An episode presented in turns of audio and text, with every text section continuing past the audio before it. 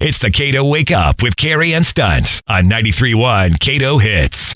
Uh, we set up the rest of our Halloween stuff all over the house yesterday. I got a lot of stuff. I had one tote, but I have a lot of stuff. Uh, so so much stuff that I ended up. Uh, my daughter and I put this zombie-looking ghost thing in my ten-year-old son's bedroom. So he has like this fort in his room. Oh, that's cool. Uh, yeah, and he sleeps in his fort all the time. It's been like two years now, and I we hung this zombie thing up, and he he was in bed about nine thirty last night, and all of a sudden I just heard this blood curdling scream, and, and he came out and he just whipped it like at the couch. I'm Oh, sorry, man. it was the funniest thing, and, and I, and I didn't even care that he gave me a little like. I don't even know what he said. Probably inappropriate for some families, but I just laughed so hard. Oh, it's so good. I forgot we did that at like four in the afternoon. So if you're hanging up uh, Halloween decorations, throw something in your kids' room.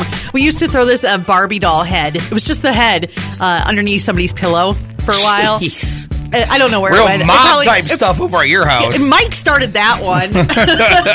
It's the KATO Wake Up with Cari and Stunts on 93.1 KATO Hits.